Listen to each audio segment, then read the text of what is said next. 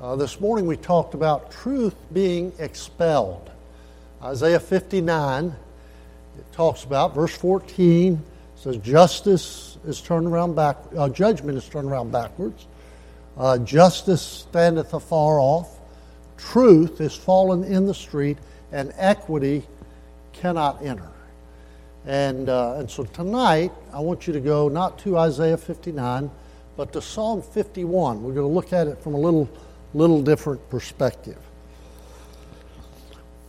In November of 1988, a 19 year old woman fell asleep behind the wheel of her car at 2.15 in the morning. Her car plunged through a guardrail and was dangling by its left rear tire. A half dozen motorists passing, uh, passing motorists stopped, grabbed some ropes from one of their vehicles, and tied the ropes to the back of the car and hung on until fire units arrived.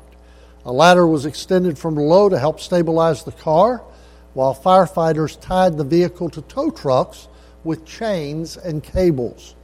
One of the rescuers later said, Every time we would move the car, she would yell and scream. She was in terrible pain. For nearly two and a half hours, police officers, tow truck drivers, firefighters, and passers-by, about 25 people in all, worked to secure the car and pull the one woman to safety. All through the episode, the woman kept repeating a phrase over and over to rescuers. She kept saying, I'll do it myself. Though the woman was in horrible pain and pinned inside the car, and though she could do nothing to change her circumstances or save herself from her danger, she was convinced that she could do it herself.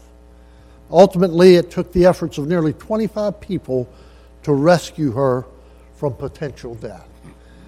It's amazing how many people think that they can just do it themselves.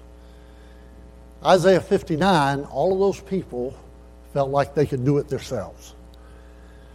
They had chosen to disregard the truth that they had. Now, we have in, in past weeks, been know, a while, we've talked often about the fact that the heart is the essence of who we are. It's the center of our moral conscience, it's the center of our spiritual being as well. The Bible says that we're to keep the heart with all diligence because out of it are the issues of life. Also says that we have to guard our heart because the heart is, is uh, evil, uh, deceptive, and evil, desperately wicked. Who can know it? So, uh, so we need God's help to keep our heart right. That's important.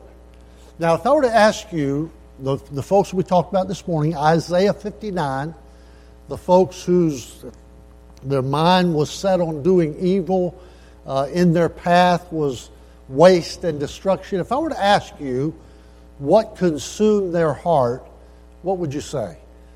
It would be iniquity, evil, it would be a desire to do that which is displeasing to God. In essence, it would be a desire to do what pleased them. They wanted to do their own thing, they wanted to do it by themselves. And they thought that somehow they could manage that way. Now, when we talk about the heart, remember the three parts of the heart there's the intellect, the will, and the emotion. The intellect is what we know, the will is what we do, the emotion is what we feel. So let's apply that to the people in Isaiah 59. What, what did they know? Well, what, all, all they knew was what they wanted. Just like, like kids, little kids, you know, babies born coming into this world. And when they are very, very young, they are consumed with only one thing, and there's only one thing they know. And what is that? It's what they want. They cry if they want something and don't have it. And, uh, you know, it's sad that babies grow up and they become toddlers, and toddlers do the same thing. They become a little older, and the kids do the same thing. Uh, you know, at, at some point along the way, you expect them to gain some maturity, and they realize that sometimes we ought to be interested in something other than just what we want. But it's sad because in this day and age, we've got people that are full adults, that are absolutely mature, who are consumed with only what they want. That's all they think about. It doesn't matter how it impacts somebody else. It doesn't matter how many people get hurt as a result of it. It doesn't matter what happens to people around you or even, in some cases, our entire nation. All that is all that is important is if they get what they want. What they know is what they want. And what they want is, is their, their heart is filled with iniquity. So what they, what they know is what they want. So what do they do? They do what they want. They find out what that is, and then they are consumed with, with getting that uh, accomplished. Uh, go back to the illustration about kids. Uh, I've got 10 grandkids. Now, my, my, my three sons were never like this, but my grandkids, when they're young, you know, I can see it in them a little better. One of them gets a toy and they start playing with it, and the other one looks at them and says, No, I want that toy. So they come and try to take it away from them. And so we reason with the grandkids and explain to them that you have to share. And we convince the one who has the toy to share it with the other one. And so the other one takes it, and the one that we got it away from, they, with a, with a, with a sweet spirit, they get up and they go and get another toy. You know what happens? The same kid that wanted the first toy looks over there and says, I don't want this one anymore, I want that one. And they go and demand that one. And it's that way over and over and over again. And part of, part of the responsibility of parents is to teach children that you can't always have your own way. Sometimes, if you get your own way, that's a bad thing because we don't always know what we need. But for those whose hearts are consumed with iniquity, what they know is what they want. What they do and what they demand is what they want. And what they feel is the result of what they've chosen to do. And that's not always a good thing. There have been times in my life when I pursued my personal desire in spite of the fact that I knew other people thought it wouldn't be a good idea, including my parents. And there have been times when I got what I wanted and then wished I hadn't. Because sometimes what we want is the worst thing that we can get. So, those who do not know the Lord and those whose hearts are consumed with iniquity, they know one thing, and that is what they want. They do one thing, is that's what they need to do to get what they want, and they feel the consequences of whatever that ends up being. And it's not always a good thing. Now, look, if you would, in Psalm 51. Everybody in here probably is, is pretty familiar with this psalm. This is David's psalm, David's, David's repentance over his sin with Bathsheba. Um, that whole story, if you go back and look at it, David committed three major sins in his life that the Bible records. The first one was when he brought the ark back to Jerusalem.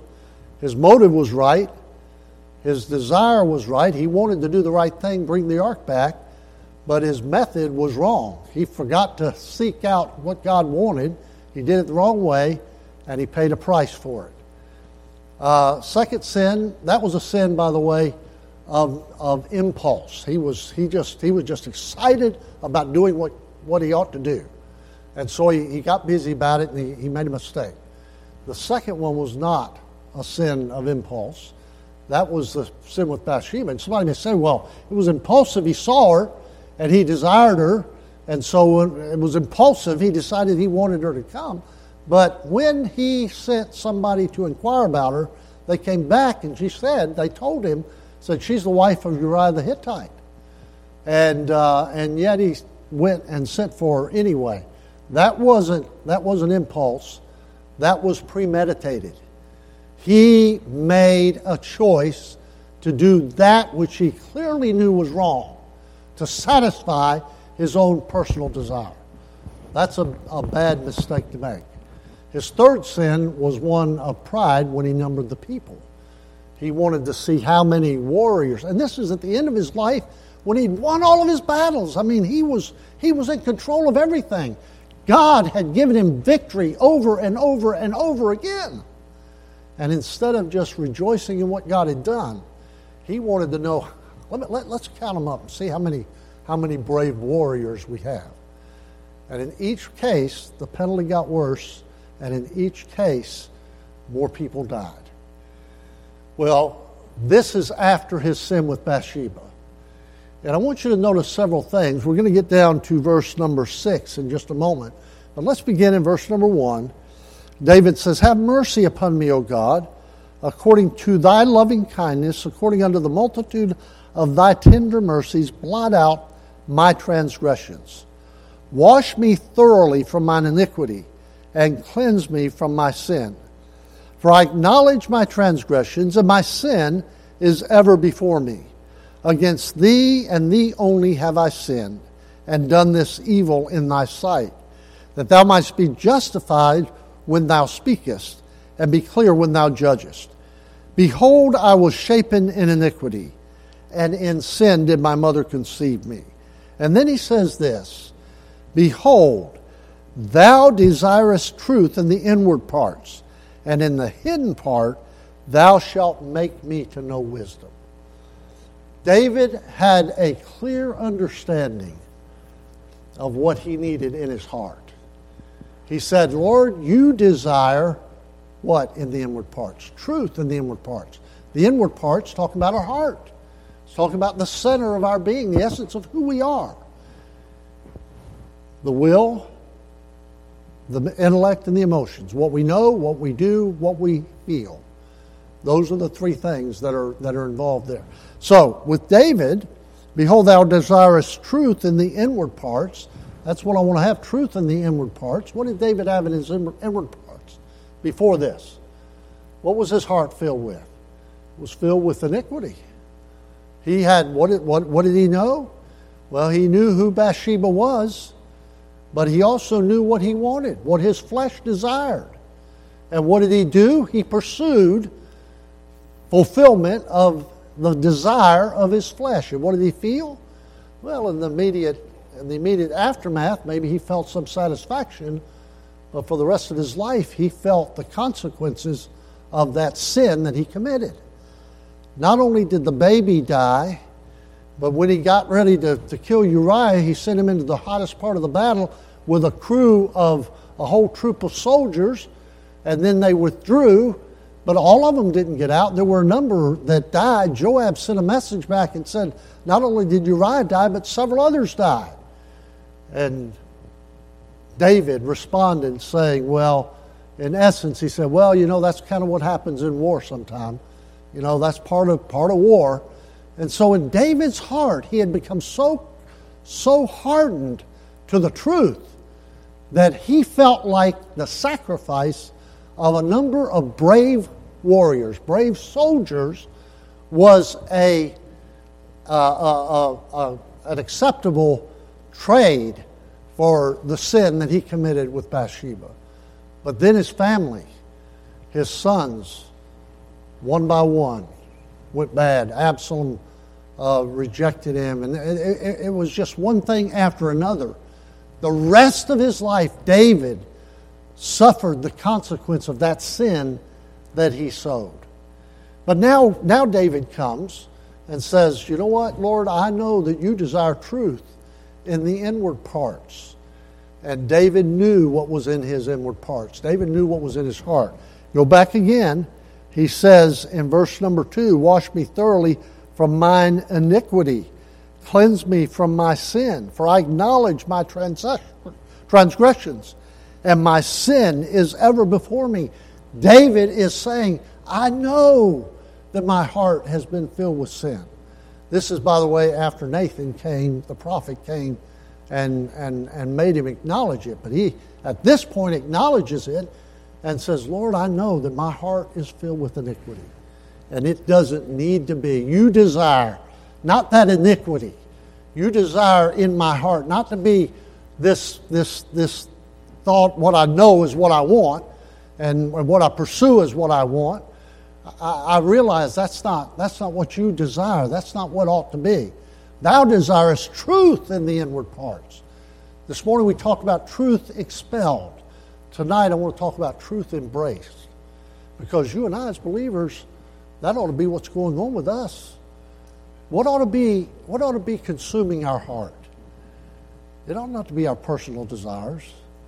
We ought not to spend our time thinking about what I want. What do I know? Well, I know that I'm unhappy in this situation, so I would like for this to be different. I know that I would like to accomplish this, and maybe even we would say, I want to accomplish this for the Lord. But you know, we don't get our desires, what we want to accomplish from the Lord, from ourselves. It's not about us making plans and determining that we want God to help us to achieve that so we can honor Him. It's about us wanting what God wants and laying ourselves bare before Him and saying, Lord, you show me what I want. You give me the desires of my heart. You help me to see what you want and help me to pursue that. David knew at this point that his heart was filled with iniquity. Now, how do we get hearts that are right with God? How do we get hearts that are filled with truth? Well, look again at verse number 6 of Psalm 51. David says, Behold, thou desirest truth in the inward parts. And then it says this, and in the hidden parts, the secret parts, thou shalt make me to know wisdom. So how do we how do we get truth in our inner heart? Is it because we decide we're going to have it? I'm, I'm, I'm going to embrace truth. That's a good decision to make. But you know, I don't, I don't have the ability, I don't have the knowledge, I don't have the, the depth necessary to be able to comprehend the truth that I need to be able to live for God and to honor Him. So, where does it come from? It comes from God giving us that truth. David said, In the hidden part, thou shalt make me to know wisdom. Thou wilt show me the truth that's important for me if I'm willing to submit to Him. In other words, we don't do it on our own. We're, we're, we're like the girl hanging by the left tire off the edge of the bridge, and, and all these people are trying to help her to get out, and she's in pain, and she's screaming, and she's saying, No, but I, I'll do it myself. I'll do it myself. God is sitting in heaven and saying, If you'll let me, I'll give you the guidance that you need. I'll give you the wisdom. I'll show you the truth. I'll fill your heart with truth if you'll let me. But we often end up rejecting that because we say we can, we can do it ourselves. I, will I'll just do it. I'll just do it myself. Can you think of a time in your life wherever you did that? I can think of many times over the years. When my thought was, let me figure this out, and I worked and I made my plan and I got everything all lined up and I knew how to do it. And I, I, I, what I knew was my plan, what I'd come up with, what I pursued was achieving that goal. And what I found out, what I felt later, was that that was a dumb thing to do. On many, many occasions, that has been true in my life. That ought not to be true in the life of a believer because we understand that we, we don't have the ability to save ourselves, we don't have the ability to change ourselves, and we don't have the ability in ourselves to please the Lord. It's got to be what God does in us and through us because our hearts are yielded. I want you to look at the rest of David's prayer. Notice in verse number seven, he says, Purge me with hyssop. Stop right there for a moment. Who's purging him? God is. He's not purging himself. David says, Lord, purge me with hyssop. You cleanse me. I can't clean myself. I can't change myself to become all that you want me to be. I need you to do that to me. And I'm yielding myself so that you can do that. Purge me with hyssop, and I shall be clean. Wash me. Who's going to wash him? The Lord's going to wash him. Wash me, and I shall be whiter than snow. Verse 8 Make me to hear joy and gladness, that the bones which thou hast broken may rejoice. How is he going to get that gladness and that joy again? It's going to be the Lord's working in his heart.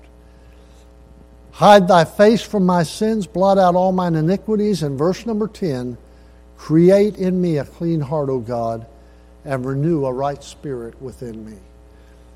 Have you ever been to the place where you felt like you needed desperately a spiritual cleansing? Where you felt like you were not at all, there, there was just something that, that wasn't right, and there was nothing you could do that would make it feel any better? The only way to get beyond that is to get on your face before the Lord and say, Lord, would you please, would you please create in me a clean heart? Make me different. Help me to get beyond these issues that I'm dealing with. Create in me a clean heart and renew a right spirit within me. You know, it's hard sometimes to get over things that occur that are unpleasant especially if somebody has done something particularly hurtful. We all have things in our past that were not pleasant, things that we didn't anticipate, and things that were, and, and somebody that you thought was a good friend, they hurt you. Somebody that you thought wanted to help you, they ended up creating more problems for you. Somebody that you trusted that turned out to be untrustworthy. That's not an easy thing to get beyond. And having a wrong spirit with regard to that can hinder us in our walk with the Lord, can hinder us as far as our effectiveness in serving Him. And it's a great, it's a great challenge. So, how do you get over that? Nothing we can do because my flesh is very demanding. My flesh wants revenge. And, and, and sometimes we haven't have this attitude, we even have this attitude, well, I know that vengeance belongs to the Lord. But we want to reserve the right to approve what God chooses to do to punish those people for what they've done to us. We often talk about somebody's going to pay that, they're going to pay for that when they stand before the Lord. Well, they may pay for it in this life, and God may chasten them for what they've done, and they may deal with the consequences of what they've sown. But ultimately, the one who's paying the greatest price for that is the one who harbors the hurt and keeps it deep within. Um, I've shared with you on many occasions the very first ministry experience I had. We were there for four months, and I ended up leaving with a week's notice. And it took me a long time to get beyond that. My wife and I and our new baby were in this place, and the pastor essentially said, uh, "You have." We, we were living in a, at a house provided by the church, driving a car the church provided, and he said, "You've got one week to to vacate the house, one week to turn in all your keys, your one week salary, and then and that's it. But don't don't come to the don't come to work. Spend your time finding someplace to go. That was my first ministry experience, and I've battled that for years. Um, I left that that Saturday. We got everything packed up. We left on Saturday, and I left with this question in my heart why in the world did it end up that I brought my wife and then we, we went up there and had the new baby and uh, a thousand miles away from my home to work in this ministry only to be there four months and then be dismissed? How, how, how is it that, that that pastor and that ministry did not care as much for me as I cared for them. I was my desire was to serve there. I wanted to, to, to help them. I wanted to serve the Lord. I wasn't perfect, but I wanted to help them. Those are hurtful things. And it's very difficult to get beyond them. But the only way to do it is to let the Lord renew a right spirit. Because that spirit is wrong. Doesn't matter how bad you were hurt, doesn't matter how, how terrible the situation was. We as believers need to learn what it means to forgive and ask the Lord to renew a right spirit within us. David knew how badly he had wronged his Uriah's family, Uriah, Bathsheba, and, uh, and, and, and his testimony was damaged in the kingdom as well. And he knew that his spirit had not been right. And so he said, Lord, renew a right spirit within me. Verse 11 Cast me not away from thy presence, and take not thy Holy Spirit from me. Restore unto me the joy of thy salvation, and uphold me with thy free spirit. Now, you see the working in the heart through all of that? What he knows, what he did, and what he feels. He's asking that God would help him with all three of those things as you go through there. Then in verse 13, we see the, the, the result of this. Things are different when we embrace truth, when we let the Lord give us that truth in our hearts he says in verse 13, Then will I teach transgressors thy ways, and sinners shall be converted unto thee. Do you know service, genuine service for God, cannot be accomplished unless the Spirit is right, unless our heart is right, unless we're eager to do what God wants instead of seeking our own purpose. He said, When that happens, you restore unto me the joy of my salvation. Give me, give me a clean heart, renew right spirit within me. Then I will be able to teach transgressors thy ways. Then will sinners be converted unto thee. Deliver me from blood guiltiness, O Lord, O God, thou God of my salvation, and my tongue shall sing aloud of thy righteousness. When, a, when an individual who has been under conviction for some time and who has a hard time responding to the, the work of the Spirit of God finally gets things right, there's a load lifted. I mean, your, your spirit is renewed. There is joy. And then it's a, it's a thrill to sing to sing of God's goodness and God's blessing. God is our Father. We're His children. He chastens us when we do wrong. And when we go and make things right, it's just like in a relationship that uh, a parent has on earth with their children. There have been times when we've had situations with our kids where things weren't exactly right, and our kids had a wrong spirit. And we would deal with them and pray with them and work with them and deal with them and pray with them and work with them and, and pray for them, and the Lord would work, with, work in their heart. And then all of a sudden, it's like the light comes on. And they say, All right, Lord, I'm, I'm going to yield to you. And they get things right. And when that happens, then their spirit toward their parents changes. And they come and they, I mean, it's, it's they come and and, and they're grateful, and everything is different. There's joy there that wasn't there before.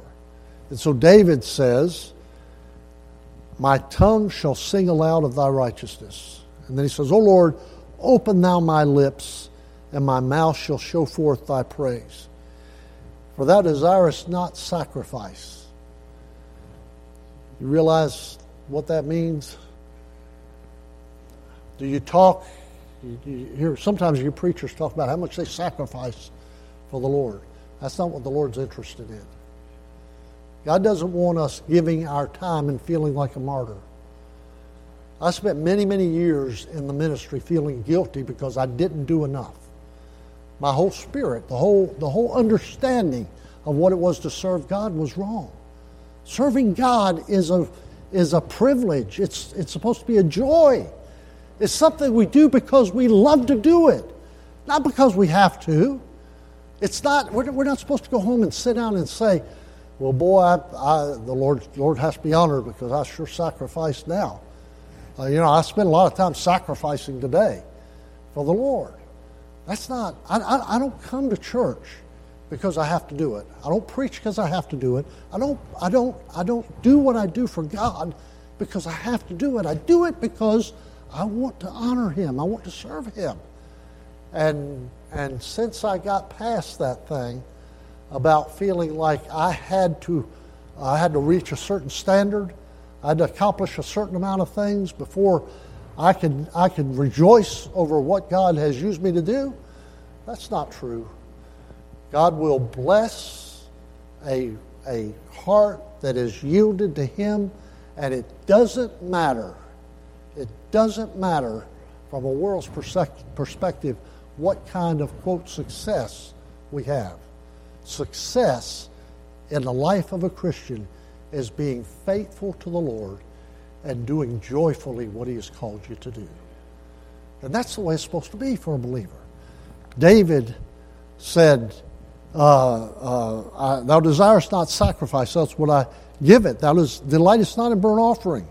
The sacrifices of God are a broken spirit, a broken and a contrite heart, O God, thou wilt not despise. Somebody who is yielded to the Lord, who says, God, you, you use me as you see fit. In Romans chapter 12, it says, Paul said, I beseech you, therefore, brethren, you present your bodies a willing sacrifice, a yielded sacrifice, holy, acceptable unto God, which is your reasonable service. Be not conformed to this world, be transformed by the renewing of your mind, that you may prove what is that good and acceptable and perfect will of God. The thing that comes first in all of that is a renewed mind. Because when you get things right in your thinking, then your priorities change, and the result is it's not the means to you having a renewed mind. The result of having a renewed mind is that you're not going to be conformed to the world. So we don't preach messages, don't need to preach messages. Don't do this, don't do this, don't do this, don't do this. Get your thinking right, and the result will be that you don't do those things. That's the way it should be. And David said, The sacrifices of God are a broken spirit, a broken and contrite heart, O God, thou wilt not despise. You want to know how truth is embraced in the heart of a believer? It's when we have a yielded heart.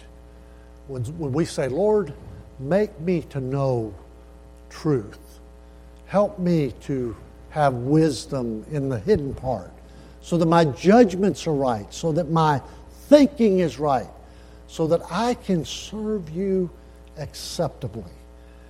It's not about how much we, we sacrifice for God, it's about how yielded we are to Him.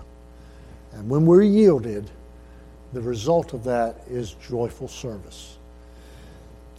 Going back to this morning, the people that Isaiah was talking about in Isaiah 59, they had one thing in mind that was what they wanted. They were pursuing that with all their hearts. What they wanted, because their heart was consumed by their own desires, was it was iniquity. It was, it was filled with wickedness. That's all they thought about. And that's what they were pursuing with their whole heart. David had a bout with that too, with Bathsheba. He pursued what he wanted to the exclusion of what God wanted. And he ended up paying the price. But in this case, David saw his error. And he came to the Lord and said, You know, Lord, what I know is that my heart is full of iniquity. And I need something different. I know who you are, and I know that your hand is not shortened that it cannot save, that your ear is not heavy, that it will not hear. So I'm coming and I'm confessing my sin, and I'm saying, Lord, would you please fill me with truth? I know that's what I need. And if I'll embrace that, let the Lord do His work in me, then I can live a life that is pleasing to Him, and I can be I can be successful in my service for Him. but you can't do it on your own. It's not your own will, it's not your own effort. It is a yieldedness to the Spirit of God, letting Him have His way in our life. He's the one that cleans our heart. He's the one that gives us a renewed spirit. He's the one that purges us. He's the one that fills us with wisdom. It's all Him working in us if we're yielded to Him. That's what we need to do. And, and again, we can't change, I said this morning, can't change our country, but we can have an impact in our sphere of influence if we're willing to embrace the truth that God wants to give us. Let's stand together with heads bowed and eyes closed.